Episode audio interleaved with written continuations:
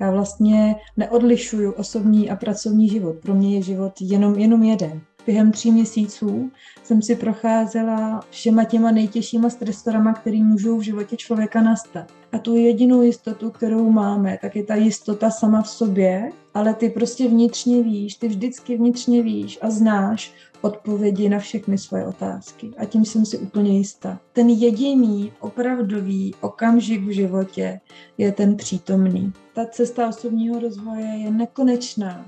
Takže ten, kdo byl jednou tvoje máma, tak třeba v příštím životě může být tvůj partner.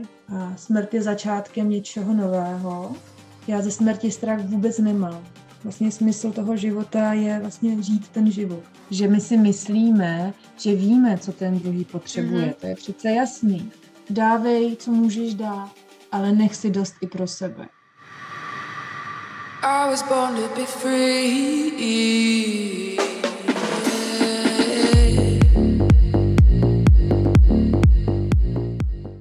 No tak ahojte, ja vás vítam pri dnešnej premiérovej časti s reálnym iným hostom ako sama so sebou. Takže vítam tu medzi nami aj Veroniku. Ahoj Veronika. Ahoj Baru. Som rada, že som první reálný host. No, je to veľká vec, lebo keď sa do, teraz rozprávaš iba sama so sebou a pýtaš sa aj sama seba otázky, tak um, je to veľká zmena a je to pre mňa normálne trochu aj tréma. Ale ale keďže je to s tebou, tak eh, môžem byť uvoľnená a to je, to je fajn.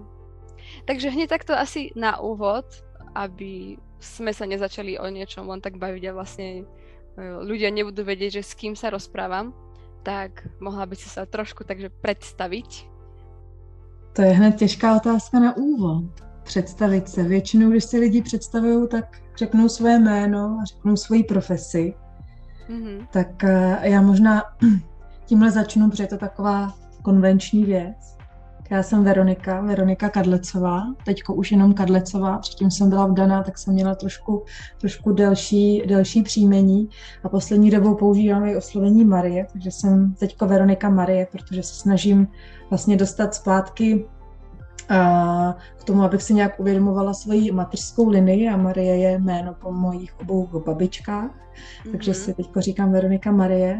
A procházím si už několik let, už asi čtvrtým, pátým rokem takovým velkým transformačním obdobím a vlastně opouštím od věcí, na které jsem do té doby byla zvyklá. Já jsem původně učitelka, jsem vystudovaná učitelka, zejména pro předškolní věk, ale v životě se věnuju celé řadě věcí. Teď eh, jsem několik let učila na vysoké škole a nakrásně jsem vlastně o toho teďko upustila, podala jsem výpověď a vlastně už 12 dnů je země živnostník a živím se tím, že Gratulujeme. Uh, Děkuju, že si pořádám své vlastní kurzy, které jsou ještě pořád jako pedagogicky zaměřené, ale zároveň uh, bych o sobě řekla, že jsem takový hodně renesanční člověk. Já jsem se vždycky za to vlastně hrozně nadávala, protože všichni mi říkali, že bych se měla zaměřit na jednu věc a tu bych měla dělat pořádně. A vlastně mě došlo, že já toto neumím. A když jsem se o to snažila, tak mi v tom nebylo, nebylo dobře.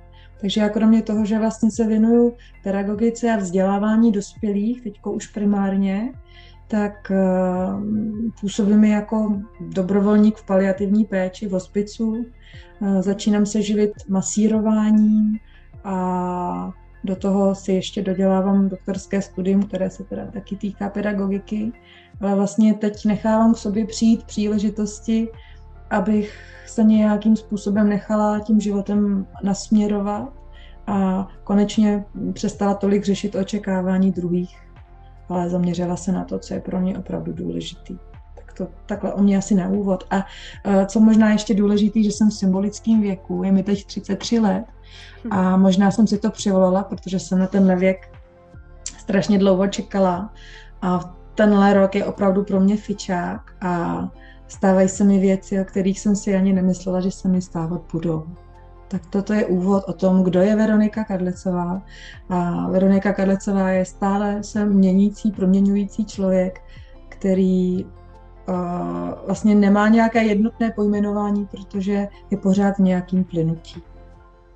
Wow, tak to bylo krásné představení sa. Ono to tak plynule prešlo do tej druhej otázky, ktorá mala byť, že kto si, lebo práve ja som čakala, že niektorí ľudia to budú hovoriť, ako si povedala, tak konvenčne, že tak ja som toto, toto, toto, tam pracujem, tam neviem, čo robím a veľmi sa mi páči, že ty si to spravila tak, tak spojeno, že si hovorila tak ako keby, že tak viac do hĺbky a vlastně si tým pádom odpovedala aj na tu druhou otázku.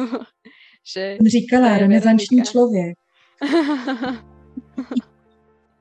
tým pádom môžeme rovno tak plynule prejsť k tomu, že hm, ako sa tak momentálne máš v tom svojom živote. Ty si teda vravela, že prechádzaš takým transformačným nejakým obdobím. Aj si spomínala to, že teraz máš taký ten vek, tých 33 rokov, dejú sa ti také rôzne veci, tak možno, že k tomu sa môžeš nejako vyjadriť.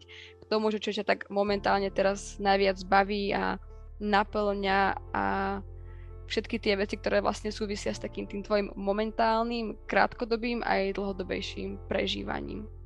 Mm-hmm. Když se mě někdo zeptá na otázku, jak se mám, tak je to zase otázka, kterou, na kterou odpovídám co pět minut úplně jinak. Mm-hmm. Ale um, už se mi trochu daří, aby to u mě nebylo jako na houpačce aby to nebylo hodně nahoře a pak hodně dole, ale už se opravdu eh, se mi stává, že to u mě osciluje v takových jako malinkých vlnkách, takže já jsem zrovna teď v období, které je pro mě úplně nové a vlastně pro spoustu lidí nebo spoustě lidem připadá, že se možná utápím v nějaký nejistotě, protože tím, jak jsem vlastně ustoupila od toho konzumního způsobu života, já se stravuju převážně eh, vegansky, takže to už je vlastně jedna taková konven, nekonvenční věc. Potom uh, vlastně nemám to zaměstnání, o kterým si spousta lidí myslí, že by ho mít měla. A já částečně jsem i kvůli tomu, jak vlastně do sebe vstřebávám ty názory druhých lidí a snažím se na ně reagovat, tak jsem teď v takovém období jakože nejistoty ale zároveň se hrozně těším na to, co, co ke mně přijde a co mi to přinese. A momentálně se mám tak právě teď, že um, zrovna od včerejška začínám nějak řešit už tu aktuálnost toho života, který, který teďko žiju, čili to, jak se opravdu budu, budu živit tím, že nemám nějaký jako stálý příjem a vlastně upouštím od věcí, které uh, jsou pro tuto společnost nějakým způsobem jako hodně mm, důležitý a takový, který se prostě dělají a žiju tak, jak to neznám. Takže pro mě je vlastně tohle období takový trochu nejistý, ale zároveň um, se strašně těším na to, co mi přinese každý den, protože vlastně to nikdy nevím. A já jsem dřív bývala člověk, který musel mít naplánovaný celý den já jsem ještě byla dokonce takový extrém, že jsem měla diář, ve kterým jsem měla přesně naplánovaný od doby, kdy jsem stala. Já vstávám hodně brzo, třeba v pět, v pět hodin, dřív jsem stávala i dřív. A o těch pěti hodin od rána jsem měla až do večera přesně naplánovat, co jak budu dělat, ale jako ne, nejenom práci. Já vlastně neodlišuju osobní a pracovní život. Pro mě je život jenom, jenom jeden. Ale i přesto to vlastně bylo trošku extrémní v tom, že tam nebyl žádný prostor pro věci, které nebyly plánované. Takže já jsem tam měla naplánované cvičení, sporty, eh, meetingy s přáteli, práci, rodinu, telefonování a prostě by, vypadalo to jako nekonečný seznam věcí. A teď jsem vlastně v úplně jiné situaci, kdy jsem od tohoto všeho opustila a vlastně nechávám se překvapit s tím, co přijde. Takže to je takový moje aktuální rozpoložení, taková jakási nejistota, ale ne taková ta nejistota plná strachu, jako spíš ta, která k sobě možná přinese něco nového a něco inspirujícího, co mě někam dál posune to je zase ďalšia taká vec, čo mi tak akoby, že hrá do karát, pretože je to vlastne niečo, čo sa deje ako keby, že v mojom živote tiež momentálne. Tým, že ja som ti vlastne mm. spomínala, že nejaké veci akože chcem ukončiť a vydať sa tak akože niekde, uh, kam ma to zaveje. mm. ale zároveň tiež tam pociťujem takú tú neistotu a keď ma ako keby aj nejaké veci takže nadchnú, že áno, týmto smerom tak chcem ísť, že mám pocit, že tam ma to ako keby že zavolá, tak o pár možno hodín alebo na druhý deň úplne cítim, ako mi začne mysel šrotovať a hádzať také polienka pod nohy, že a to možno nezvládneš a možno to bude ťažké a neprídu ti peniaze alebo neviem, že z čoho budeš vlastne ako keby že žiť celý mesiac a nájom a jedlo a takéto veci, tak že či to tak aj ty vlastne nejako takto sebe vnímaš, že sa ako keby že tak dáš na pospas tej dôvere tomu životu, mm. že to niekam zavedie, ale že či stále tak vnímaš tú mysel, ako keby ti tak dávala také také na podnohy a hmm. pochybnosti nějaké. Hmm.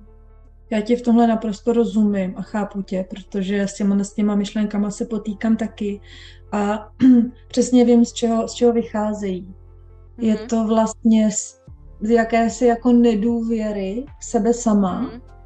A přitom já jsem si teď v rámci různých um, osobnostně rozvojových věcí, které jsem si prožívala, ať už to byl pobyt ve tmě, ať už jsou to moje dálkové poutě, ať už jsou to různá jako uh, setkání v ženských kruzích, konstelace a tak dále, tak tam si stále řeším to a vlastně přicházím si na to, že uh, všechno dokážu a že všechno zvládnu a že může nastat jakákoliv situace a já prostě se z ní dostanu a vím, že se z ní dostanu tím způsobem, který je pro mě nejlepší a který je, a který je funkční. A tohle mi vlastně všechno začalo docházet třeba už eh, v situaci, která vlastně hodně odstartovala ten můj osobnostní rozvoj a to byla doba, kdyby, kdy mi umíral tatínek, vlastně jediná moje milovaná velká osoba v mým, v mým životě. Já vlastně od té doby uh, říkám, že rodinu nemám, i když vlastně ještě mám mámu a bráchu a a ještě mám sestřenici, ale pro mě už jako to není ta primární rodina, protože tu jsem cítila v tom tátovi a uh, vlastně ta smrt toho táty a i moje dobrovolničení potom v hospicu, kde se hodně setkávám s tím, mm. že mi lidé říkají, čeho v životě jako litují, co by udělali v životě, v životě jinak, tak tam se hodně i setkávám s tím, že vím, že když zvládám všechny tyhle ty těžké životní situace, jako je úmrtí v rodině, jako je práce s lidma, který vlastně už nemají žádnou naději na život, takže zvládnu úplně všechno. A já jsem si vlastně v jeden čas, během tří měsíců, jsem si procházela všema těma nejtěžšíma stresorama, který můžou v životě člověka nastat. Jo, podle statistik jsou největší stresory v životě člověka smrt někoho blízkého, onemocnění, rozvod, stěhování a změna práce. A mně se tohle vlastně všechno stalo během dvou, tří měsíců. Mně během těch tří měsíců umřela moje milovaná babička, která uh, vedla, byla vedle mýho táty vlastně jedním z nejdůležitějších lidí v mým, v mým životě.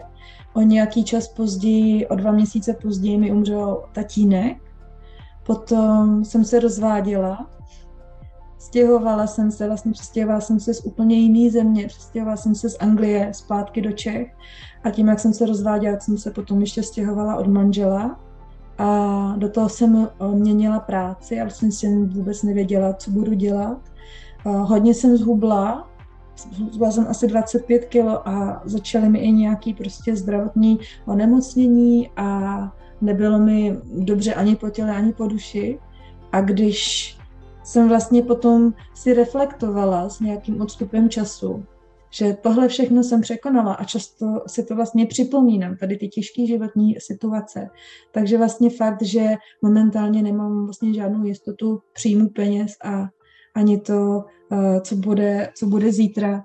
Takže vím, že i když tu jistotu nemám, takže všechno zvládnu. My pořád jako lidstvo lpíme na, ně, na nějakých jistotách. My chceme mít v něčem jistotu ale jistotu v těch vnějších věcech nemůžeme mít nikdy. Vždycky se může něco stát, může nás opustit partner, může nám, může nám někdo umřít.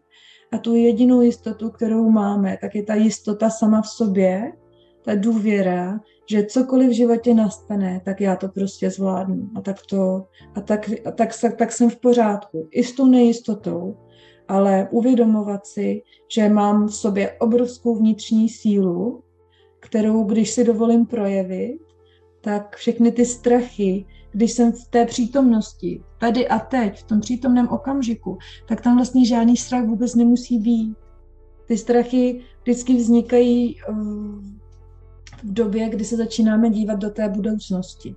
A co když nebudu mít dost peněz? A co když on mě opustí? A co když mě vyhodí z práce? Bojíme se věcí, které se ještě nestaly. Ale když se opravdu ukotvíme tady a teď, tady v tom okamžiku, jak se cítím právě teď, mám, mám teď co jíst, mám, mohla jsem si dneska koupit kafe, mohla, tak vlastně ty strachy mm, pomalu jako se vyplynou a, a odplouvají, když si, to, když si to dovolíme. A myslíš si, že je to tak, že keď si v sebe, ako keby, že tieto veci tak viac prijala a tak sa ako keby, že utvrdila v tom, že máš v sebe tú vnútornú silu, tak následne ako keby, že aj ľudia okolo teba mm, prestali tak menej akoby pochybovať, lebo mne sa občas stane to, že ja dajme tomu, že aj v sebe cítim, že to zvládnem, ale práve ľudia z okolia majú v sebe ako keby tiež tieto zabehnuté vzorce a tie také veci, že je lepšie mať stálu prácu a nejakú takú istotu, napríklad keď sa bavíme o tomto, tak práve ako keby, že oni to spochybňujú vo mne a potom mám potom nad tým ako keby, že viac tak premýšľať. Hmm.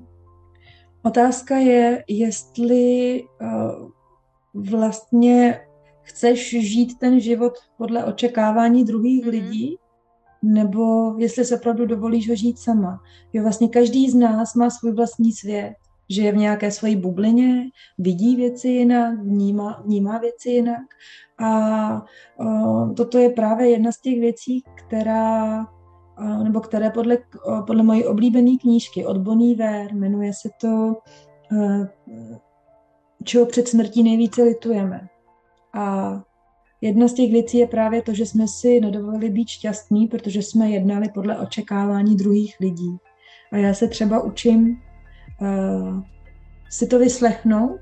Já se ráda poslechnu to, co si o té mojí životní cestě druzí, druzí myslí, ale pak se zase navnímám jako na to, jestli to, co oni si myslí, že já dělám špatně nebo že bych měla dělat jinak, jestli to tak mám v životě nastavený i já, anebo jestli se takhle chci chovat jenom proto, že mám strach, že třeba oni mají pravdu, ale zároveň to v tu chvíli necítím, nebo jestli je chci potěšit, anebo jestli je chci uklidnit.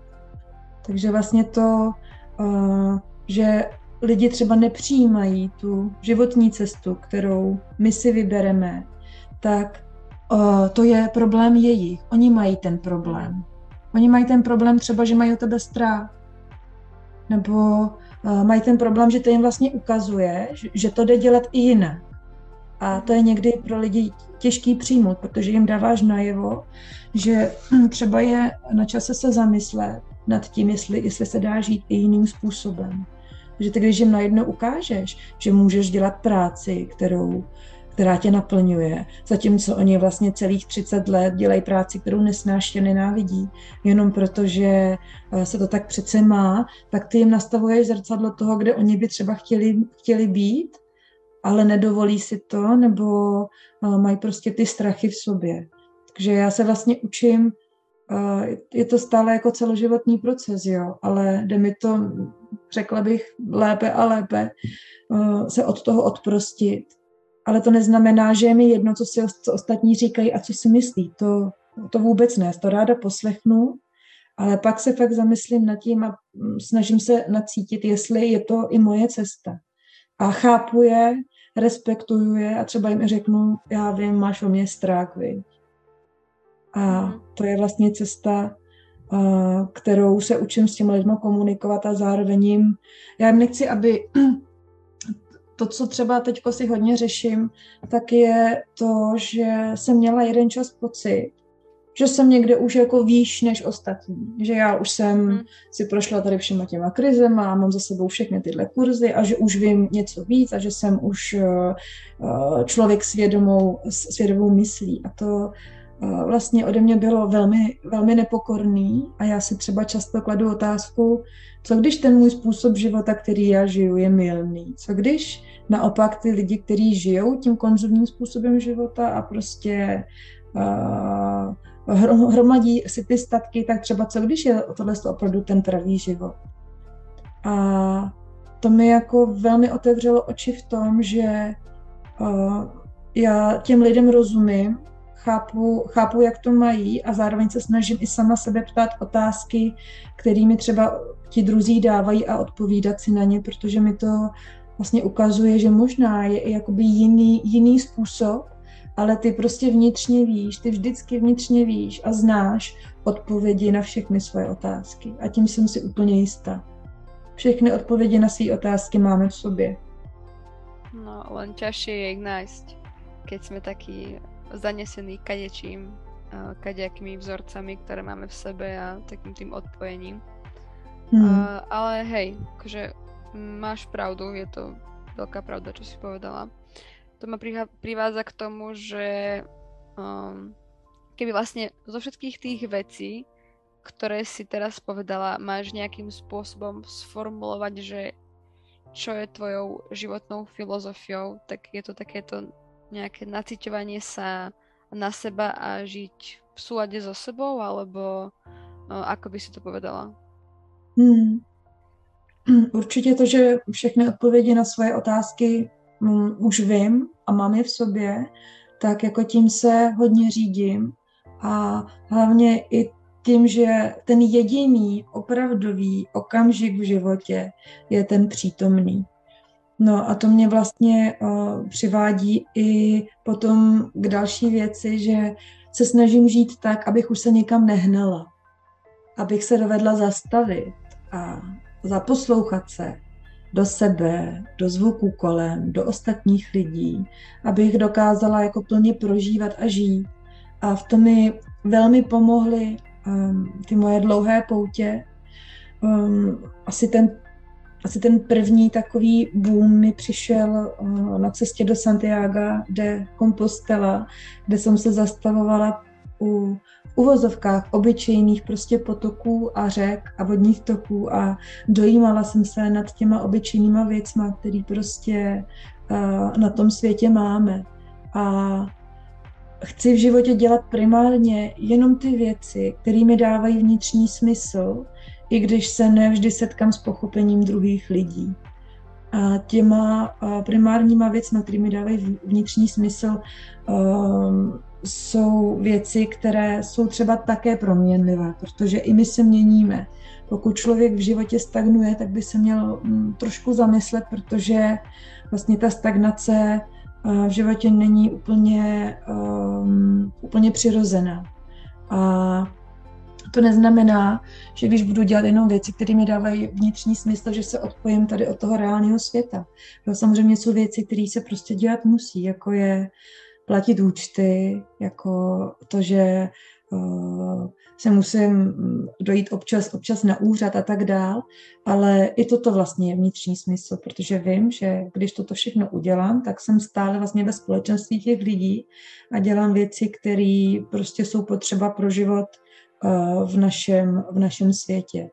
A jaká ještě moje jedna životní filozofie, kterou si, která mi teď úplně jakoby vykanula, jak jsem mluvila o tom, jak jsem si připadala jeden čas hrozně nepokorná, že já už jsem nějaký skoro guru a ostatní teprve se do toho dostávají, tak já třeba jakoby žiju tak, že vím, že se od každého člověka můžu strašně moc naučit. A může to být i člověk, který vůbec není vlastně na mojí, um, na mojí vlně, vůbec třeba nezdílí moji cestu, ale jako velmi mě baví pozorovat a povídat si s lidmi, kteří žijou úplně jinak. Vlastně chodit na schůzky s lidmi, o kterých bych dřív neopřela ani kolo. Takže já se scházím s lidmi i proto, aby mi pomohli vlastně bourat ty moje předsudky. Lidi jsou pro mě jako velmi silnou inspirací. Já doufám, že jsem částečně inspirací pro ně, pro ně taky. A vždycky na každém člověku se dá najít něco, za co si ho můžeme vážit. Vždycky.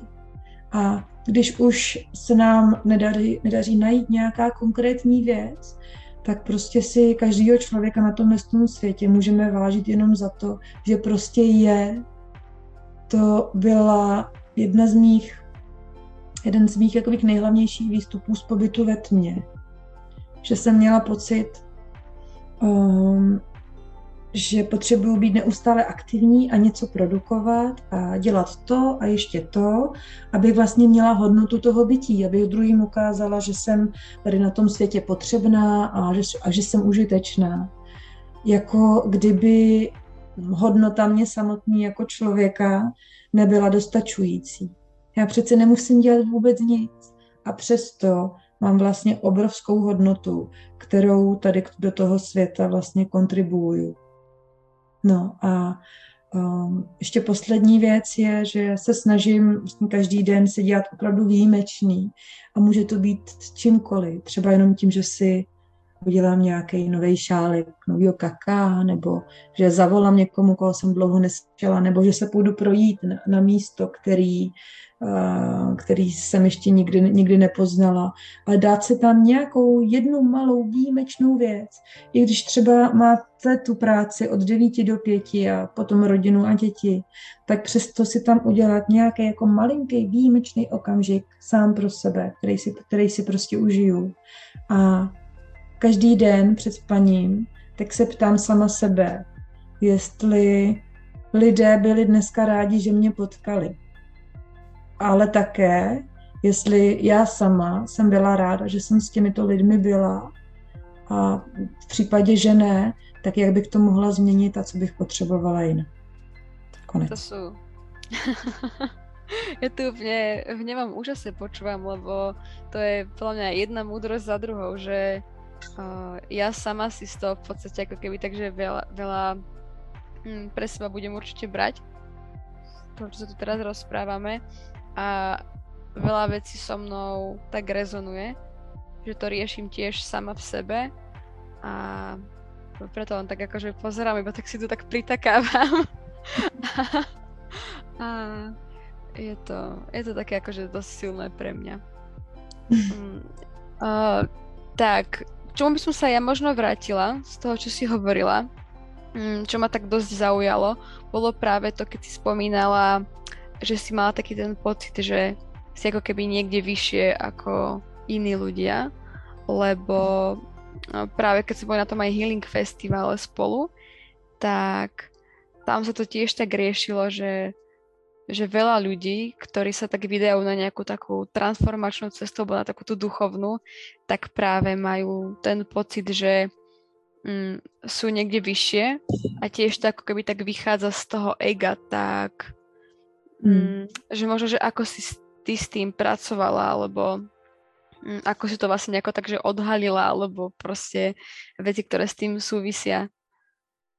To je zajímavé, že zmiňuješ Healing Festival, protože právě po Healing Festivalu uh, mi toto všechno začalo. Já jsem šla po Healing Festivalu na jednu meditaci tady v Praze, kterou organizovala skupina lidí, která se Healing Festivalu taky, taky účastnila. A ty jsi na Healing Festivalu byla, takže víš, jaká tam byla atmosféra, že tam prostě byli lidi z naší sociální bubliny. A ten návrat zpátky do té reality byl pro mě strašně tvrdý a pro mě je jako velmi tvrdý po každý, když se vrátím z nějaké podobné akce nebo když se vrátím z těch svých poutí, No a já jsem vlastně jela na tu meditaci, bylo to asi pět dnů po Healing Festivalu a jela jsem tou tramvají a vlastně viděla jsem tam ty lidi a nikdo se neusmíval a všichni byli takový zamračený a já jsem si tak říkala, jak by asi reagovali, kdybych k ním přišla a obejmula je a dívala jsem se držela jsem je za ruce. A, a říkala jsem si, no tak třeba do toho ty lidi taky jako vyrostou a překlenou se do toho, třeba jim to taky dojde, třeba taky se otevřou. No a já jsem se pak na tu meditaci, když jsem tam přijela, tak jsem se na ní vůbec nedokázala soustředit, protože mě se pořád honilo hlavou tohle. A když jsme potom měli sdílecí kolečko, tak já jsem tam o tom docela dlouho mluvila, že vlastně si v sobě teď řeším jakousi svoji nepokoru a ale zároveň um, mi jako došlo, že já mám nebo jsem měla pocit, že už jsem jako na nějakém konci té duchovní cesty. Mm-hmm. Že to, kde jsem teď, tak už toho vím opravdu hodně. A každým dnem, opravdu každým dnem zjišťuju, jak daleko jsem byla od pravdy. Že vlastně ta cesta osobního rozvoje je nekonečná. A vždycky, když si myslím, že už jsem něco pochopila, tak se mi stane něco, co mi zase dá tu facku a řekne a vůbec, a běž zpátky na začátek. Takže já vlastně uh, s tou Um, já samozřejmě bych si přála, aby byl svět plný lidí, kteří k sobě budou vnímaví a vědomí a neznamená to, že budeme jako žít stejnou spirituální cestu a budeme věřit na život po životě a na čakry a na aury. Ale hmm. moc bych si přála, aby svět byl více plný lidí, kteří si na sebe udělají čas, kteří si budou věnovat pozornost, kteří uh, se dokážou na sebe nacítit, ale zároveň se nenechat smést těmi, těmi pocity uh, dru, druhých lidí. A že když mám teď kolem sebe lidi, na, kter- na který když skočím a budu je chtít obejmout a držet se s nima za ruku, takže na to nejsou prostě připravený a já to, já to naprosto chápu, to je nějaká moje potřeba, ty ostatní lidi mají úplně jiné potřeby, ale že vlastně já jim tu svoji lásku a vlídnost a pokoru můžu jako vyjadřovat jiným způsobem. Třeba to, že se na ně usměju, nebo že ocením něco na nich, co se mi líbí. A vůbec to nemusím dělat tak, jako jsme to dělali na Healing Festivalu, kde už byla spousta jako lidí, kteří jsou zvyklí na podobné ceremonie, že spolu nemusíme tančit a tak dále, ale uh, snažím se opravdu, já už to dělám hodně dlouho, uh, směju se na lidi, který, který vůbec neznám. Když někoho vidím na ulici, kdo mě něčím zaujme, tak prostě k němu jdu a řeknu mu to pomáhám lidem, který vidím, že, že pomoc potřebují. A myslím si, že tohle jsou jakoby ty malinký postupní krůčky, jak třeba uh, dělat svět lepším místem bez toho, aniž já bych si myslela, že, uh, že jsem něco víc, ale vlastně tím, že udělám něco dobrého pro druhého člověka, tak je velká pravděpodobnost, že ten druhý to třeba potom zopakuje na někom dalším. A je to jako takové to domino, ta lavina že když se začne, tak vlastně už to potom pokračuje a jde dál. Nevím, jestli jsem ti odpověděla na otázku, ale snažila jsem se. Bylo to výborné. Odpovedala si mi. A ešte si viackrát tak spomínala, bol práve aj ten hospic a mm. také rôzne veci spojené so smrťou a pomáhaním ľuďom, ktorí sú v takýchto situáciách vlastne, tak Uh, ako ty vnímaš po týchto tvojich skúsenostiach smrť? Že zmenilo sa to nejako v tebe vplyvom toho, ty si vlastne ľudí videla tak na sklonku života od toho, ako si to mala predtým, alebo si v tom mala mhm. stále tak nejako jasno? Já jsem mm, vlastně předtím, než mi umřel tatínek, tak já jsem byla zastáncem toho, že po smrti nic není. Že tělo zemře a tím to vlastně všechno končí. Ale ve chvíli, kdy vám začne umírat někdo, kdo je vám blízký a koho máte rádi, tak prostě si přejete, aby bylo něco víc. A já jsem se začala hodně zajímat o literaturu, která se týká vlastně života po životě a hodně jsem si načítala. Zároveň jsem si četla i uh, výzkumy, uh, které byly dělané na lidech, kteří třeba prošli nějakou klinickou smrtí a prostě sbírala jsem několik let materiály Potom jsem si udělala kurz eh, cesty domů, což je tady vlastně domácí hospic. A když mi umřel tatínek, tak eh, si vzpomínám, že eh, on si počkal na mě, až já tam u něj budu. A vlastně sestřička tenkrát v tom hospicu otevřela okno, aby jako jeho duše mohla vyletět. Mm-hmm. A já jsem si tenkrát říkala, co to dělá, že, že jako, co to je. A vůbec tak jsem hodně jakoby polemizovala, jestli po tom životě něco je. Ale potom se mi stalo, že když jsem šla Santiago de Compostela, tak já jsem úplně mm, až reálně cítila, že toho tátu kolem sebe mám, že ho vnímám za svým pravým ramenem, takže kdykoliv, i, te, i teď tu se mnou je, je za mým pravým ramenem, moje babička je za mým levým ramenem a já věřím tomu, že vlastně my se rodíme tady na ten svět uh, určitým rodičům, který my si vybereme. který si vybere ta naše duše, aby se něco naučila, aby se vlastně mm, dostala na nějakou další úroveň a že každá duše tak má svoji primární jako rodinu těch duší. A v každém z těch dalších životů se znovu potkáváte. Takže ten, kdo byl jednou tvoje máma, tak třeba v příštím životě může být tvůj partner, nebo to může být eh, tvůj nejlepší přítel, kdokoliv, ale že je určitá skupinka duší, se kterými se prostě potkáváš v každém životě. A já vím, že u mě to byla moje babička a že u mě to byl můj táta. A tím, jak přicházím vlastně do kontaktu i potom s lidmi, který, se kterými nemám žádný rodinný vazby a vztah, vlastně vztah s nimi mám vždycky. To je vlastně věc, která se s tím hodně pojí a hodně lidí se mě na to ptá, jestli to pro mě není jako vyčerpávající, že to musí být jako strašný. Ale naopak, jako já mám pocit, že v tom hospicu se opravdu žije tady a teď a že tam se opravdu řeší ty věci, o který, o který v životě jde. A uh, že se tam člověk užívá takové ty věci, které považujeme za samozřejmost. V tom hospicu člověk už má radost, že něco sní, že někdo prostě jenom u něj sedí a drží ho za ruku. To, co nám přijde naprosto normální. To, že si dokáže ještě sám dojít na záchod. Že se sám dokáže učesat. A vlastně tam, ta moje, to moje působení v paliativní péči, to byl jako jeden z těch největších kroků v mým osobním rozvoji a jsem za něj neskutečně vděčná. A můj pohled na smrt je vlastně takový, že smrt je začátkem něčeho nového. Já ze smrti strach vůbec nemám. Mm-hmm. Já mám, já si myslím, že spousta lidí taky nemá strach ze smrti, ale má strach z umírání. A měla jsem i spoustu pacientů, který vlastně nechtějí toho člověka, pardon, měla jsem spoustu pacientů, jejichž rodiny nechtějí, aby ten člověk odešel. Takže mhm. vlastně chodí ho navštěvovat a možná znáš takové ty řeči a prosím tě, tady s náma ještě budeš, ještě si spolu zahrajeme tenis a fotbal, protože mhm. téma smrti je u nás pořád jako velké tabu, prostě o ní se nemluví a já se snažím vlastně téma smrti zapojovat i do své pedagogické práce s dětma, takže o, i o ní učím děti, povídáme si o tom, protože vlastně my máme strach z toho, že ten člověk umře, to ano, ale vlastně je to strach z toho, co já budu dělat co já budu dělat, když on tady nebude. A když vidím, jak ty rodiny vlastně sedí u postele toho umírajícího a nechtějí, aby, aby odešel, tak eh, ten pacient často odejít nemůže. Protože tam prostě často třeba ty lidi opravdu už jenom leží a přežívají, přitom už by tak rádi, rádi odešli. Oni už jakoby cítí, že už chtějí, ale ta rodina je nepustí, prostě je drží tady, tady na tom světě.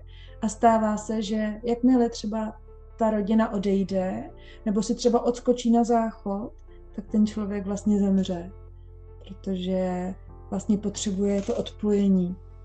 Takže pro mě smrt je něčím naprosto jako fascinujícím a takovým jako přerodem a myslím si, že i pro naší společnost by se to mělo stát vlastně přechodovým rituálem, který, ze kterého se nebudeme bát, ale který nám vlastně otevře další cestu k novým věcem a k novým příležitostem.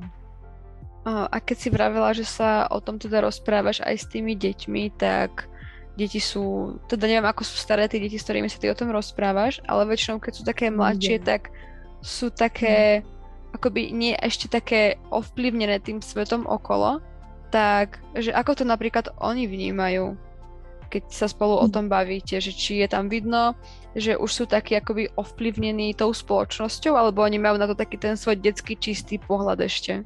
Mhm. Já učím hlavně děti v předškolním věku, čili děti od 3 do 6 do 7 let.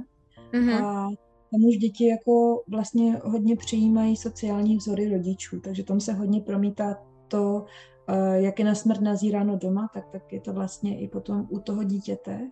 Ale když, ale děti se hodně ptají na otázky kolem smrti. Zajímá je to. A zajímá je to o to víc, že třeba ví, že se doma o tom, o tom nemluví. A já si vzpomínám na, na den, kdy jsem přišla poprvé vlastně do školky mezi děti a vlastně do školky jako do budovy, když jsem se vrátila, když mi umřel táta. A všichni dospělí, všichni učitelé, všichni moje kolegové kolem mě chodili po špičkách a nikdo se na nic neptal, jenom po mně házeli takový ty soucitní pohledy. Mm-hmm. Ale vlastně já jsem přišla do té třídy a přišli ke mně děti a říkali, tvůj tatínek už je v nebi, viď? A já říkám, jo, asi jo. A on tak mi mu tam namaluje nějaký obrázky. Jo, a začali prostě spontánně malovat obrázky a ptali se, co se stane s tím člověkem, jako, jako když umře. A já dětem odpovídám, já nevím, protože to je pravda. Mm-hmm. Já nevím, ale já vím, že je tady se mnou. A že když ho chceš mít u sebe, tak u tebe ten člověk je. Když se ho vybavuješ, tak uh, tak to může stále být přítomný, i když ne v té fyzické podobě. A děti vlastně tyhle ty otázky a ty uvažování milujou a já společně s dětmi i často filozofuju nad tím, co si oni myslí, že je po smrti. A oni teda už často opakují to, že, to, že je v nebi a tak dále, že se třeba promění ve zvířátka. Takže děti, jak mají jako vysokou imaginaci a fantazivnost, tak se do toho promítají nějaké svoje představy, ale kdo ví, třeba nějaká ta představa je taková, jaká je opravdu je v reálném životě. No to zjistíme asi až potom. Nikto sa tomu nevyhneme, takže uvidíme, no. Um, keď si takto v kontakte uh, s tými umierajúcimi ľuďmi, alebo celkovo tak aj s tou smrťou a tak, a teda spomínala si, že oni ti veľakrát hovoria, že m, ako keby, že aké veci lutujú možno, že v živote, že čo neurobili, urobili alebo tak, tak dalo to tebe aj akoby nejaký taký pohľad na to, že čo by mohlo byť tým zmyslom života, alebo či už tvojim subjektívnym, alebo uh, tak nejako mhm. globálne, alebo či to tak ako keby no, skrátka nejako utvorilo v tebe aj tento koncept, alebo pomohlo utvoriť? To je krásná otázka. Um, vlastně hned potom, co mi umřel táta a začala jsem se věnovat paliativní péči jako dobrovolník, já že pomáhám druhým lidem, tak eh, já jsem chtěla přestat tolik pracovat.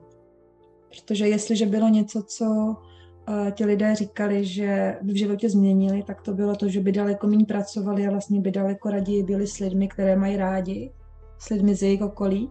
Takže já jsem eh, tenkrát začala pracovat jenom čtyři dny v týdnu, potom už jenom tři, Jo, pak jsem se postupně jako malinko do toho zase začala angažovat, ale jako vnímám, že teď mi to hodně ovlivňuje i smysl toho, toho života teď, že já vlastně potřebuju dělat jenom věci, které jsou pro mě smysluplné, které vnímám jako, jako důležitý a zároveň se v tom životě nehná, prostě nesnažit se o to dokázat co nejvíc, protože to není vůbec o žádné aktivitě. Uh, to jestli jako jsem přijímaná tím světem. Tím světem jsem přijímaná už taková, jaká jsem. A můj smysl života je vlastně v tom, abych si užívala každý ten moment, který v životě nastane a nejenom ten dobrý. Jako opravdu si prožít i ty hrozné chvíle, i ty chvíle, kdy je nám na nic, ty chvíle, kdy máme pocit, že nic nemá smysl a nic nás nebaví, protože vlastně smysl tady těch chvílí je, že ti pomůžou odstartovat zase něco úplně nového. Jo, pokud nezůstaneme v tom našem jakoby ženským neustálým hloubání a proč to tak je, ale trošku se jakoby vyburcujeme k té aktivitě, dobře, je to tak, už jsem to pochopila, jak to můžu změnit, tak eh, mým smyslem života je vlastně teďko si hodně naslouchat a dělat ty konkrétní kroky, nelinčovat se za chyby, a být k sobě vlídná a nebýt na, na sebe přísná, protože to byl jeden jakoby z velkých outcomeů všech mých osobnostních seminářů, že mi tam hodně jako koučové a lidé říkali, že jsem na sebe příliš přísná a hodně od sebe očekávám. Takže rozhodně to. A myslíš si, že v rámci tohto, že nejakého takého subjektívneho zmyslu života, že je to tiež niečo také, čo sa vlastne v priebehu života mení tým, ako sa meníme my, alebo je to proste niečo, čo v sebe máme, len tak keby tak musíme objaviť? Um, ten smysl života, uh, ta naše duše ví, když se narodíme, tak my ten smysl života už v sobě máme, ale já věřím, že vlastně naším úkolem je v životě ho objevit. A uh, záleží na tom, jako, um, jestli se bavíme o tom nejhlubším smyslu, smyslu života. Já si myslím, že ten máme všichni společný. Vlastně smysl toho života je vlastně žít ten život. A potom už je na nás, co my do toho smyslu si přidáme, jak ho chceme žít. Já třeba vím, že ho chci žít s laskavostí a vlídností sama k sobě a k druhým, ale vlastně každý ten smysl může mít trochu, trochu jiný. To je vlastně i vidět na tom, jak lidé mají různé životní cíle a různé životní hodnoty. A bez toho, aniž bych já nejprve pochopila svůj smysl života a naučila se ho respektovat a vlastně nějakým způsobem k němu směřovat, tak velmi těžko budu respektovat třeba to, že někdo jiný má ten smysl života úplně jiný. Jo, a jsme vlastně zpátky u toho respektování druhých, který třeba žijou úplně jinak než my. Čiže existuje podľa teba taký, že objektívny zmysel života, ktorý je, ktorým je v podstate ten život sám a to prežívanie toho života. A potom subjektívny zmysel života, ktorý vlastne si už každý ako keby, že môže prispôsobiť E, sám tým nejakým svojim potrebám a požiadavkám alebo tomu, čo možno teda vychádza ano. E, z tej duše, ako si hovorila? Hmm, ano, já mám občas totiž pocit, že my strašně moc přemýšlíme nad věcma a tím, jak já jsem teď v tom transformačním hloubavém období už několik let, tak vlastně jako zjišťuju, že a ten smysl života je i ta lehkost toho bytí prostě a ta radost z toho, z toho života, která se může vlastně vytrácet tím, když ten život pořád jako nimráme a šťoucháme se v něm a vlastně nám z toho uh, ta radost odezní, protože pořád něco řešíme a chceme se tady zlepšit a proč se nám pořád vrací tohle a proč zase děláme ty samé chyby. Ale myslím si, že uh, smyslem života, jako tím obecným nás všech, když ten smysl znovu objevíme, tak je ta lehkost bytí a radost toho, že tady jsme a že tady vlastně být můžeme. A my jako víme, každý z nás ví nejlépe, co je pro něj nejlepší a co potřebuje. A když to neví, když si není jistý, tak si málo naslouchá. Mm-hmm. Ale mhm. každý z nás to ví.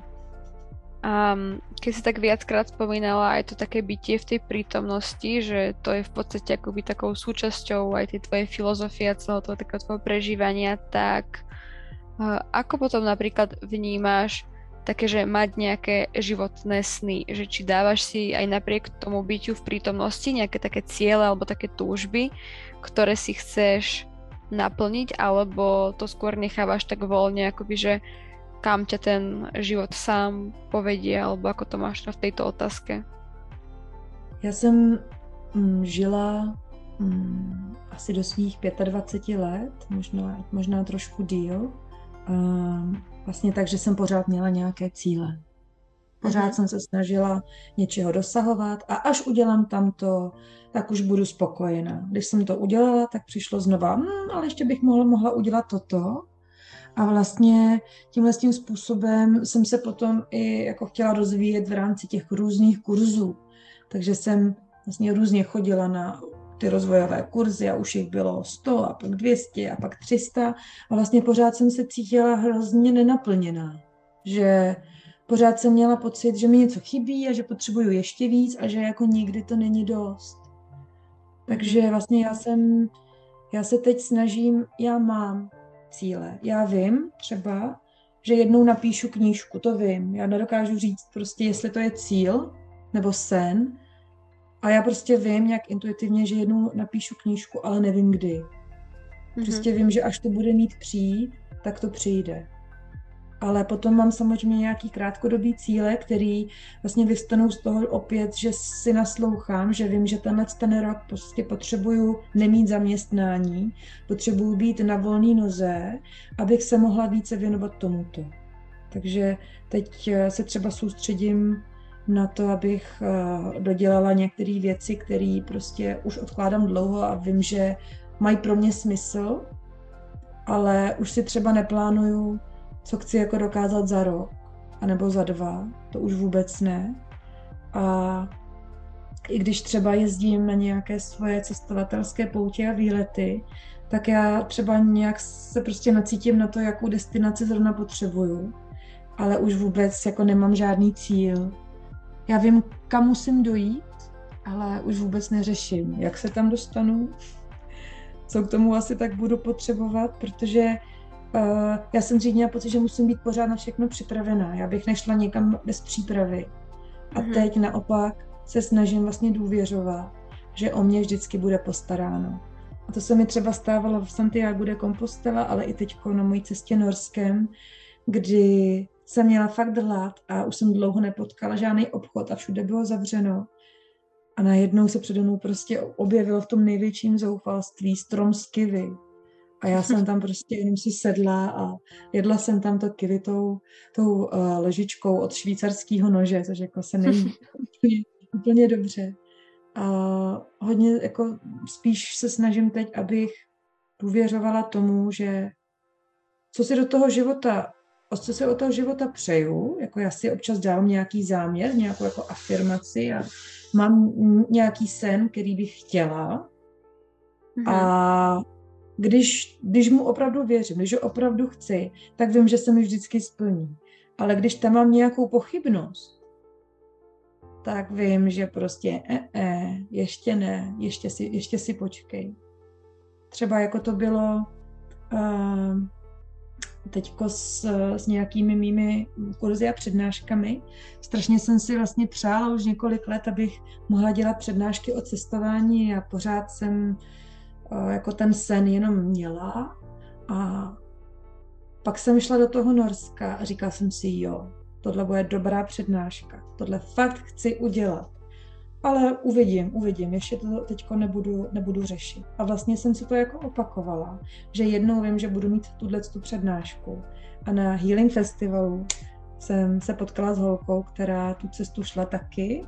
Mm-hmm. Šla jí uh, pár týdnů uh, po mně a vlastně tam jsme spolu spojili záměr a z, za měsíc spolu máme přednášku o Norsku. Takže jako miluju tyhle ty synchronicity, které nastávají, když člověk nějakýmu svýmu snu, nějaký svojí vizi věří.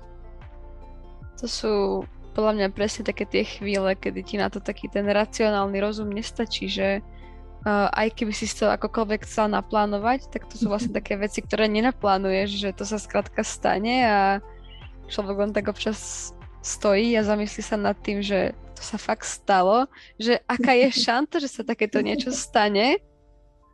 Úplne, väčšinou úplne malička a aj tak sa to udeje, čiže hej, že to sú ozaj také momenty, keď aj ja si vlastne hovorím, že to niečo ako keby, že medzi tým nebom a zemou musí byť.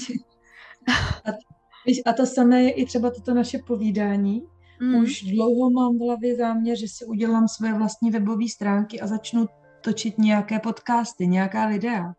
Mm. A pak z ničeho nic se mi objevíš v životě ty a vlastně mi to přání splníš, už jako tím s tím začátkem, takže já jsem zase vděčná tobě i vesmíru a co, čemukoliv, co mi tohle s tou umožnilo, že se to zase děje. Sú to, sú to také celkom silné momenty v živote. A niekedy, keď sa človek na to pozrie, tak môže to byť taká nejaká malá drobnosť, a ako napríklad ten môj odvoz na tom Healing Festivale, aj s tou Renatou, keď sme sa stretli, keď sme zaparkovali auto, ale ja som tam stala úplne vyhúkaná, že to čo sa práve stalo. to přesně ten moment.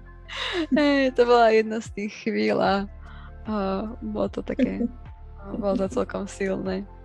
Mm, ešte z tých takých, mm, tej takej povidnej jazdy otázok, tu mám jednu takú poslednú, ktorá úplne uh, asi nezapadá do toho kontextu, že sme sa bavili, ale teda keby si máš predstaviť tvoj ideálny deň, tak ako by vyzeral? Či už podľa nejakých činností, alebo kľudne ale že pocity, alebo hoci čo sa ti vlastne spojí s tým pojmom ideální den? Hmm. Já tím, jak si dělám každý den výjimečný, tak vlastně pro mě je každý den ideální. Hmm. Měřuju si k tomu teď hodně tím, eh, jak nemusím chodit do toho stálého zaměstnání, že já vlastně si ten život řídím. že nenechám toho, zamě- toho zaměstnavatele, aby mi ho řídil, ale že vlastně si ho dělám takovýhle hezký a podobnou otázku jsem dostala od, od jedné paní, na to, jak si představuju svůj ideální den a nebo i svoje jakoby ideální zaměstnání. A já jsem se viděla, jak jsem v takové jako dřevěné chatce, tam sedím na tom zápraží. Vím, že tam mám někde jako za sebou uh, svoji rodinu. Vlastně jenom tam jsem v tom splynutí s tou přírodou. Mám sebou lidi, který, uh, který jsou moji a dělám věci, které mám ráda. Takže pro mě vlastně ten ideální den je složený tady z toho všeho. Mít tam lidi, který mám ráda a mít tam věci, které mi dělají radost a které jsou smysluplné a které vím, že třeba někomu, někomu pomůžou. Zároveň tam mít momenty, kdy nedělám vůbec nic, kdy prostě jenom ležím a koukám a třeba um, ani nekoukám, třeba prostě spím, já se třeba teď hodně dovoluju i ze vlova, prostě nic nedělat. A um, určitě v tom mým ideálním dnu je i nějaké jako dobré jídlo a prostě celková taková pohoda. Hlavně ne žádný schon, nevidím tam žádný hluk. Jako já se čím dál tím víc snažím trošku víc oprošťovat od toho hluku, že jsem z Londýna přišla do Prahy a z Prahy doufám, že vím, ne doufám, vím, že se prostě posunu někam ještě do nějakého klidnějšího místa, takže to je můj ideální den. Taková ta společnost lidí kolem mě, protože já se teď znova učím žít s lidmi, tím, jak jsem hodně teď trávila dny o samotě, tak znova vlastně se snažím a učím se, jak je to vlastně krásný být ve společnosti lidí, protože když člověk žije sám, jako já, bydlí sám, a nemá děti, nemá rodinu, tak ono jako na jednu stranu je to velmi jako pohodlný život, protože se nemusím nikomu přizpůsobovat. Mm-hmm. Vždycky si dělám věci, které sama chci, ale cítím, že když třeba potom potkám nějakého partnera, a, a on mi vlastně otevírá nějaký starý rány nebo nějaký starý strachy, nebo když mám třeba konflikt s nějakým člověkem, jak mi to zase otevírá věci, na které já si prostě sama v té samotě nepřijdu, takže to je úplně jiná a úplně jiná dimenze. Takže já si teďko ideální den představuju, aby v něm byli i lidi. To bych ti ještě předtím vůbec neřekla. Jo, no je to pravda, že až ta taká interakcia s inými ľuďmi nám tak vlastne zrkadlí veľa vecí a keď sme iba sami so sebou, tak dealuješ s nejakými vecami, ale sú to v podstate častokrát také dosť podobné veci, už si to vyriešíš a už potom ti nepríde veľakrát nič nové. A práve až tie interakcie s tými ľuďmi okolo nás a hlavne s tými, ktorých máme najradšej v našich životoch, mm-hmm. sú také tie, tie schodíky, ktoré vedú tam niekam vyššie alebo k tomu takému posúvaniu sa, takže Hej, že veľakrát človek si myslí, že no toto už mám vyriešené, no jasné. hneď Vidieť, na druhý... že o čem Hej, hneď na druhý deň príde nejaká kolízia vo vzťahu alebo hocičo a potom si vravím, že fuha, tak, tak nie som tam, kde som si myslela, že som. Ale Takže, hej. A častokrát mám pocit, že to býva také ešte intenzívnejšie, že ako keby ťa to posunie na taký vyšší level, že dobre, tak teraz toto si si vyriešila, ale teraz znesieš ešte viacej.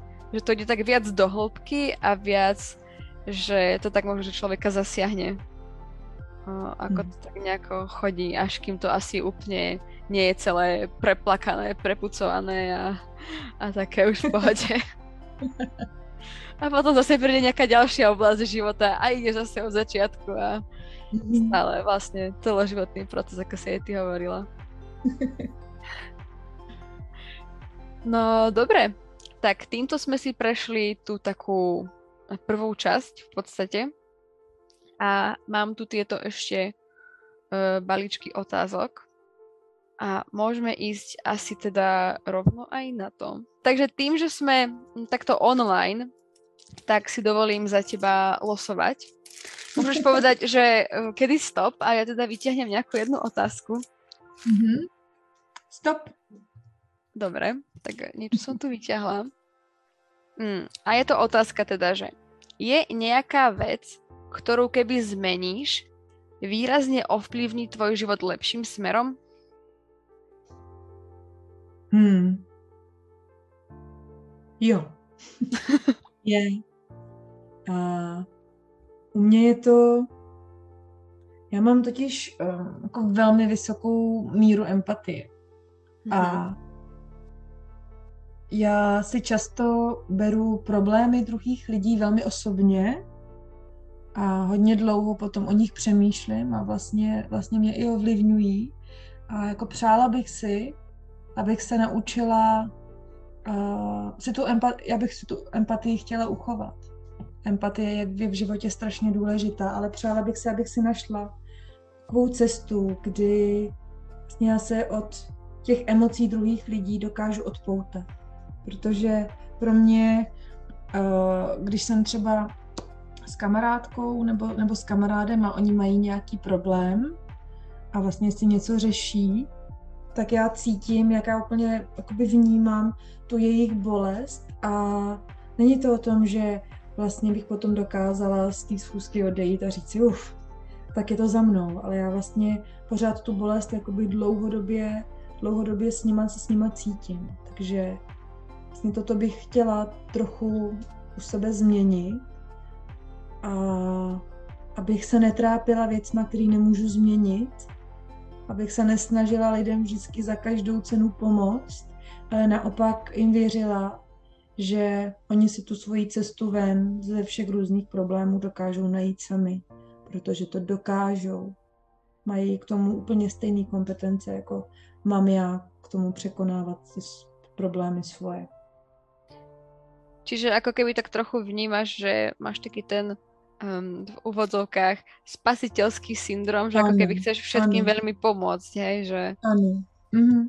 A i proto jsem vlastně odešla na nějaký čas i potom z hospicu, teď jsem se do ní teda zpátky vrátila, protože tam jsem to hodně vnímala a vlastně hodně mých partnerských vztahů uh, byly založené na mém spasitelském komplexu, že já jsem mm-hmm. tomu člověku chtěla pomoct, já jsem měla pocit, že když mu nepomůžu, tak, tak kdo mu pomůže. A pak jsem potom jsem se divila, že ten člověk mi není parťákem. Jak by mi mohl být parťákem, že já jsem se postavila do role jeho, jeho ošetřovatelky a jeho psychologa a jeho mámy. Vlastně jsem se na sebe vzala všechny, všechny tyto role. Takže mm-hmm. si to úplně krásně vystihla tímhle tím termínem. Hej, no, lebo ono to má veľmi veľa ľudí, mám taký pocit, že uh, aj ako keby, ako keby, že si nevieme také tie hranice nastaviť možno. A mm. potom nás to častokrát tak zomelie to, čo tí iní ľudia prežívajú, čo na druhej strane je také možno trochu aj pochopiteľné, keď sú to ľudia, na ktorých nám záleží a my im chceme ako keby že pomôcť, čiže je tam taká možno tenká hranica medzi tým, že hm, ide to také ako keby, že je dobre pre nich, ale potom už na úkor nás. Čiže, mm. čiže hej, že no mm. tento tento mm. termín je taký podľa mňa celkom známy, lebo veľmi veľa ľudí to tak má. Mm. Ono k tomu vlastně spadá i to, že my si myslíme, že víme, co ten druhý potřebuje. Mm-hmm. To je přece jasný. Ale mnohdy je to úplně jinak. A my jenom do toho člověka projektujeme nějaké naše zranění, nějaké naše potřeby a vlastně se to vůbec nemusí slučovat s tím, co ten člověk v tu danou chvíli potřebuje a chce. Mm-hmm. Ale veľakrát ľudia ani sami ako keby nevedia povedať, že čo chcú, lebo vo všeobecnosti sme dosť takí odpojení sami od mm. seba, od tých takých našich prežívaní a vlastne sa tak ako keby aj hovorí, že a to neplač a neviem čo nerob, že sa nám tak trochu ako keby bráni prežívať tie emócie a potom sa sami v sebe ani veľmi nevyznáme. Mm. Takže pak si musíme procházet tolika kurzama, abychom se to znovu naučili. To, co jsme uměli jako děti, jako, jako to dvouleté, tříleté batole, které opravdu dokáže si říct, tohle se mi nelíbí, tohle mi nedělej, tak to se potom učíme v dospělosti na těch kurzech. Zase zpátky. Hej. A v podstate všetko vedie k tomu takému jednému, že je milión kurzov, ale vedú väčšinou k takému tomu jednému ano, cílu, ano. tomu jednému zámeru. Přesně tak. A k tomu spasitelskému komplexu ještě poslední věta, že uh, samozřejmě dávej, co můžeš dát, ale nech si dost i pro sebe. Protože jestliže jsem potom uh, vlastně něco postrádala, tak to byla moje životní energie, kterou já jsem darovala druhým lidem. Vlastně jsem nedostávala vůbec nic zpátky a já jsem nic neočekávala, že dostanu zpátky, ale vlastně já už, moje tělo už ani tu energii nevytvářelo, už prostě nemohlo. Už bylo naprosto vyčerpaný. Takže ano, pomáhat ano, ale tak, aby tě to prostě nezničilo a aby hlavně ten druhý tu pomoc a radu chtěl, protože často dáváme nevyžádanou pomoc a nevyžádaný rady. Tak to jsme mali otázku z té také prvej kategorii otázok. Ještě tu mám dve. Mm. Tie by mali byť na takú ľahšiu nôtu. Tak ak teda dovolíš, opäť sa miesto teba pohrabem a môžeš ma zastaviť. Hej. Dobre, čakaj, musím to tu vytriasť. OK. Keby si sa v tomto momente mohla někam teleportovat, kam by to bylo? Já bych se teď chtěla teleportovat na Nový Zéland. Právě mm. teď. Protože mi tam odletěly dvě dobrý kamarádky, se kterými uh, bych se strašně moc chtěla vidět dříve než za rok. Takže na Nový Zéland, to je takový můj sen. Já jsem se právě dneska dívala na, let, na cenu letenek do Nového Zélandu, tak mi došlo, že uh, asi tu stanu na chvilku usnu. a, uh, já se totiž plánuju vypasánu meditaci desetidenní a na Zélandu probíhají také. Tak možná i proto mě napadl ten, ten Zéland. Krásná země, panenská příroda a spousta příležitostí k rozjímání. Takže Zéland. Už je jinak sranda, že když spomínáš tu vypasánu, tak minulý mesiac som sa ja pozerala, že kam som išla na 10-dňový kurz vypasaný, tak možno nám to spolu vyjde na Nový Zeland. Je to video krásne. A kam, a kam sa chytáš? Uh, ešte nikam, ja som si iba tak akože pozerala, že kde sú aké možnosti a tak, a teda ja som uvažovala, že uh, niekam bližšie, lebo tak uh, um, nenapadlo mi úplne teda, že pozerať, vieš, že niekam extra ďaleko. Tým, že tu mám aj vládka, tak akože úplne som nechcela, že mhm. odlietať, neviem ako. Ale tak, čo ty vieš, možno, že nás zavie na Nový Zeland spolu na vypasánu. takže, takže tak, ja som si robila iba taký zbežný research, či niečo na Slovensku alebo v Čechách sa organizuje, lebo som o tom práve počúvala pár dní predtým nejaký podcast, kde to vlastne spomínali a prišlo mi to také, že fuha, že to by mohlo byť akože dosť obohacujúce a no. Tak třeba se tam potkáme. Jestli se tam máme potkat, tak se tam potkáme. A nebo jestli se domluvíme, tak se tam potkáme. hey, to, je, to je možnosť tiež. No, takže super. A Nový Zeland, Nový Zeland to tiež tak akože kvitujem. To je jedna z takých top krajín, to člověk, když vidí odtiaľ ty zábery, tak... No. Hej, no. já, já, já se teďko právě nechám dělat testy po mateřské linii, jako genetické DNA, protože mě to vždycky lákalo do Skandinávie a Anglie a Irsku. Mm-hmm. A teď hodně je tam ten Nový Zéland, tak jsem zvědavá, jestli třeba nějací předkové se tam někde jako nepohybovali, mm-hmm. že mi mhm. to teď pro toho vlezlo. No tak potom daj vědět, že čo si zjistila. keď si prídu výsledky. tak dobre, tak posledná kategória otázok. Môžeš ma tiež mm. zastaviť. Dost?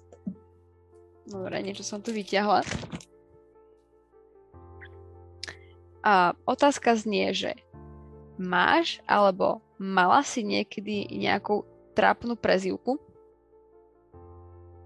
Trapnou přezdívku? Mm-hmm. A... Či už si si ju vymyslela sama, že si sama seba nejako oslovovala, áno, alebo áno, že áno. niekto iný teba? Teď si mi, teď si mi pomohla. Měla. tak říkala jsem si uh, Verča s dvojitým V. To mi připadalo strašně, strašně cool jeden čas. Takže jsem se všude mm. psala s dvojitým V, dokonce i v příjmení. Takže se spoustu jsem Polka. A na základce na první stupni, stupni mi říkali uh, Veruno Meruno, to jsem teda jako ráda, ráda neměla. A nyní mám jako taky nějaký přezdívky, ale já se snažím jako přemluvit lidi, aby mi říkali mým vlastním jménem, protože to je to, který mě teďko identifikuje a který já chci. Vlastně já už ani nechci být jako Verunka, já už chci být Veronika, protože už jsem ta žena, už se nechci nějak jako prezentovat jako holčička, ale říkají mi, říkají mi Liško, říkají mi Lištičko a hodně samozřejmě Vílo. No, jako, mm-hmm. to, to, to zase tak trapné není, to jako snesu. to je celkom Když také milé. Taková zajímavá otázka. Určitě mě ještě nějaká napadne, hned se od sebe odpojíme. A keď si teda vravila teraz, že ti je také príjemné tvoje meno vlastne, tak mm. vnímala si ho tak vždy? Lebo tak akože stretla som už viac ľudí, čo tak vraveli, že mne sa moje meno tak nepáči a neviem čo, že či si k nemu tiež nejako hľadala cestu, alebo ti bylo vždycky také přirozené? No já jsem vždycky hodně přesvědčovala lidi, mi říkali Verunko, protože mm-hmm. uh, já jsem byla hodně jako bytý dítě a vlastně jsem trpěla tím, že jsem neměla vlastně lásku a dotyky a pohlazení a kompenzovala jsem se to potom tím, že jsem vlastně, i když jsem byla dospělá, tak jsem chtěla, aby mě lidi oslovovali jako velmi mateřsky a verunko a pořád eh, bych se chtěla nechat od někoho hladit. A nyní jako už cítím, že já už ale nejsem jako verunka, že mám tu vnitřní verunku pořád v sobě, ale že chci být jako ta Veronika. A já mám svoje jméno ráda. Jsem, mám své jméno velmi ráda, tak jsem ho ještě vlastně rozšířila zpět od, od tu Marii, která, který jsem jako hodně dlouho nepoužívala. A teď jakoby cítím, že bych tam chtěla mít teď svoje plné jméno, Veronika Marie. A, a to jsou tako, takový dvě slova, které mají pro mě velkou louku a velkou sílu. A mám velmi ráda, když mě lidi oslovujou.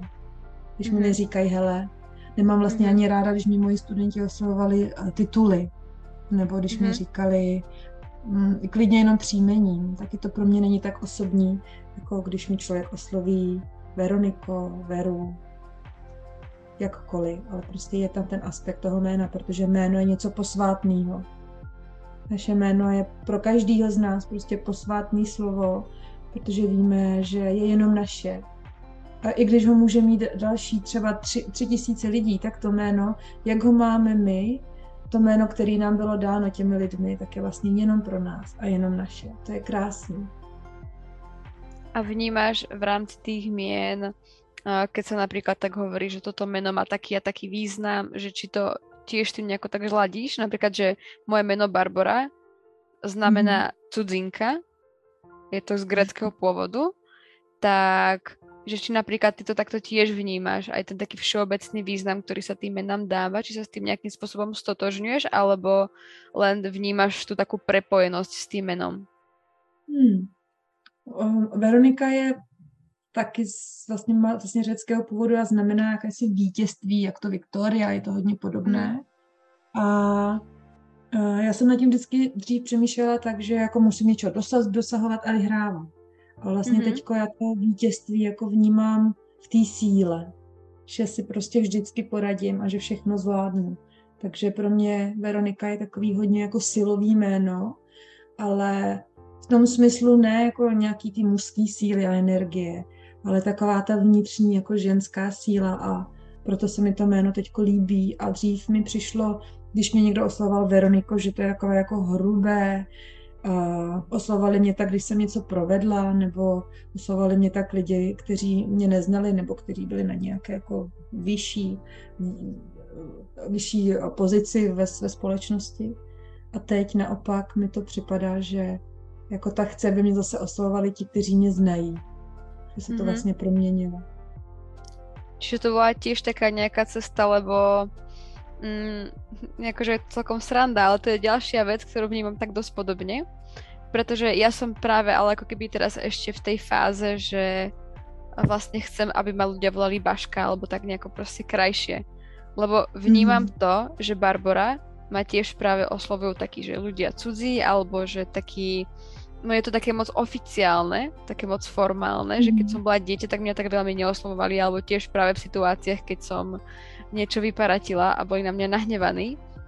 Takže mám tam ešte stále akoby tú takú asociáciu, že keď mi niekto taký z toho blízkeho okolia povie Barbara, tak to mnou tak pomaly skoro až trhne, že, že čo sa mhm. stalo, že čo som spravila, že prečo mi akože nepoviete krajšie. A páči sa mi, čo si vravila, že vlastne si sa s tým menom v tej takej jeho plnej forme tak nejako stotožnila a teraz to nevnímaš tak negatívne, lebo ja teda tiež cítim, že mne sa to meno páči, ako sa volám, že znie to fajn, ale stále tam akoby cítim takú tú, taký ten nejaký negatívny náboj a to, čo si vravila, mm. mi vlastne ako keby tak dal také svetilko tomu, že vlastne tiež je to možno súčasťou nejakého procesu a zmení sa to a bude to pre mňa úplne prirodzené, keď ma mm. niekto bude volať Barbara bez mm. toho, aby som mala nejaký pocit, že je to príliš oficiálne alebo také formálne nejaké. Udělej si nějaký rituál pro to jméno. Něco, mm. čemu vlastně zbavíš z těch špatných vzpomínek a zkušeností. A lidi to i řeší tak, že si dávají ty spirituální jména, že, že se vlastně necítí, necítí mm-hmm. být, být tím jménem, kterým jsou, ale já zase jako vnímám, že to moje jméno nemám jen tak. Že prostě to není mm-hmm. úplně náhoda, že mi ho rodiče dají. Jako cítím z něho nějaký poslání, nějaký záměr, nějakou zprávu. Mm-hmm. No možno to tak aj u mňa príde nejako, že o, je to celkom taká pekná myšlienka s tým rituálom. Tak niekedy, keď budem mať taký večer sama so sebou, tak sa na to môžem skúsiť nacítiť a, hm. a uvidíme. Máš krásné jméno. Tak jsem se měla jmenovat já. Můj táta chtěla, abych byla Barbora. to by bolo už príliš veľa spoločného, keby sme ešte dve Barbory. Dvě cudzinky. no, áno, áno. Akože ale e, keď som pozerala ten význam mena kedysi, tak mi to práve prišlo také, že také nejaké divné, ale keď som sa na to tak ako keby, že hlbšie pozerala, zamýšľala sa nad tým, tak je pravda, že ja som sa veľakrát cítila medzi ľuďmi, že tam ako keby nejakým spôsobom nezapadám a že mm. som tam prišla ako keby od niekiaľ z inej planety pomaly. Takže mm. nak- nakoniec na to možno, že niečo bude. Takže... Je krásny vtip, No. Takže týmto vlastne sme si prešli aj tú druhú časť a akorát pozerám na hodiny, že celkom to aj takže fajn stihli do toho mm. času, ako si aj ty potrebovala. Um, tak možno na záver len také nejaké zhrnutie, že neviem, ako sa ti, dajme tomu, že rozprávalo o tebe, keď teda ty si ešte predtým spomínala, že nie je to, ti, nie je to také úplne prirodzené, možno, alebo teda, že či tie otázky boli také, že sa nad nimi viac zamýšľaš, alebo že sa bežne rozprávaš s ľuďmi o takýchto veciach, alebo tak nejako, že ako by si to vlastne celé takto zhrnula, tvoje pocity možno z toho celého rozhovoru.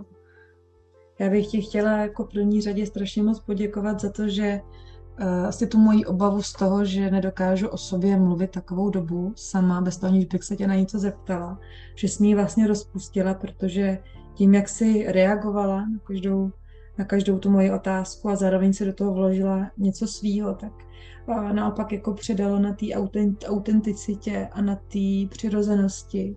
A vlastně všechny ty otázky, které se mi tady dneska dala, tak si mi dát měla prostě. A, a není, nebyla žádná, na kterou bych odpovídala nerada. Naopak mi jakoby pomohly si znovu spoustu věcí jako vyslovit nahlas, že ne často o sobě takhle nahlas přemýšlím.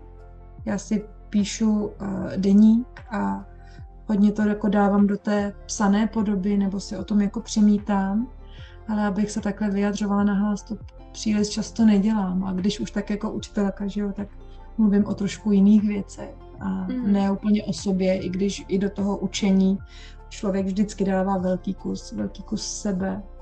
A vlastně tím, jak jsem se na ten rozhovor nějak nepřipravila, tak mám radost z toho, že jsem mohla být jako opravdu autentická a, a tu autentičnost jsem vlastně cítila i z tebe, takže já ti za dnešek moc krát děkuju ve vší pokoře, ve všem děkuju a přeju ti, ať i tobě se uh, dále jakoby daří nacházet nějaké svoje silné stránky, ale i slabiny a nějakou cestu, ve který ti bude dobře, aniž by tě ty strachy ochromily, protože uh, už cesta je cíl a vždycky cokoliv děláš, tak to děláš tak, jak to nejlépe dovedeš. A není to o tom, že bys to dělala špatně, ale prostě v tu chvíli to přijímáš jako to nejvíc funkční řešení a podle toho se ti potom taky bude dařit. A hlavně nějaký strachy z budoucnosti, co bude, když. To jsou prostě životní zbytečnosti, to strachování se nad sci-fi, který vlastně ještě vůbec neexistuje. A to, co můžeš změnit, tak vždycky změnit můžeš a co ne, tak tím vůbec není potřeba se trápit, protože už to bez tak předělat nejde. Tak děkuju, Barboro. Ďakujem aj tebe, Veronika. A úprimne som veľmi rada, že som zvolila teba ako prvú osobu na rozhovor, pretože mm, som sa cítila s tebou tak veľmi príjemne, prirodzene a bola som až prekvapená z toho, že koľko veľa vecí, ktoré si vlastne hovorila, sú také, že sama v sebe to tak cítim. Že to so mnou tak veľmi rezonuje, pretože sú to veci, ktoré tiež ako keby v sebe riešim, alebo som riešila, alebo mám pocit, že som na začiatku možno riešenia tej danej nejakej otázky.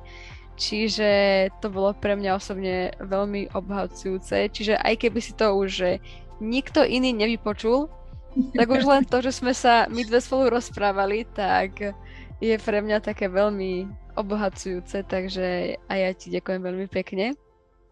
A takisto, teda ak náhodou to niekto dopočúval až sem, tak ďakujeme aj vám. A zároveň týmto to asi ukončujem a prajem krásny deň všetkým, ktorí to počuli. Takže Ahoj.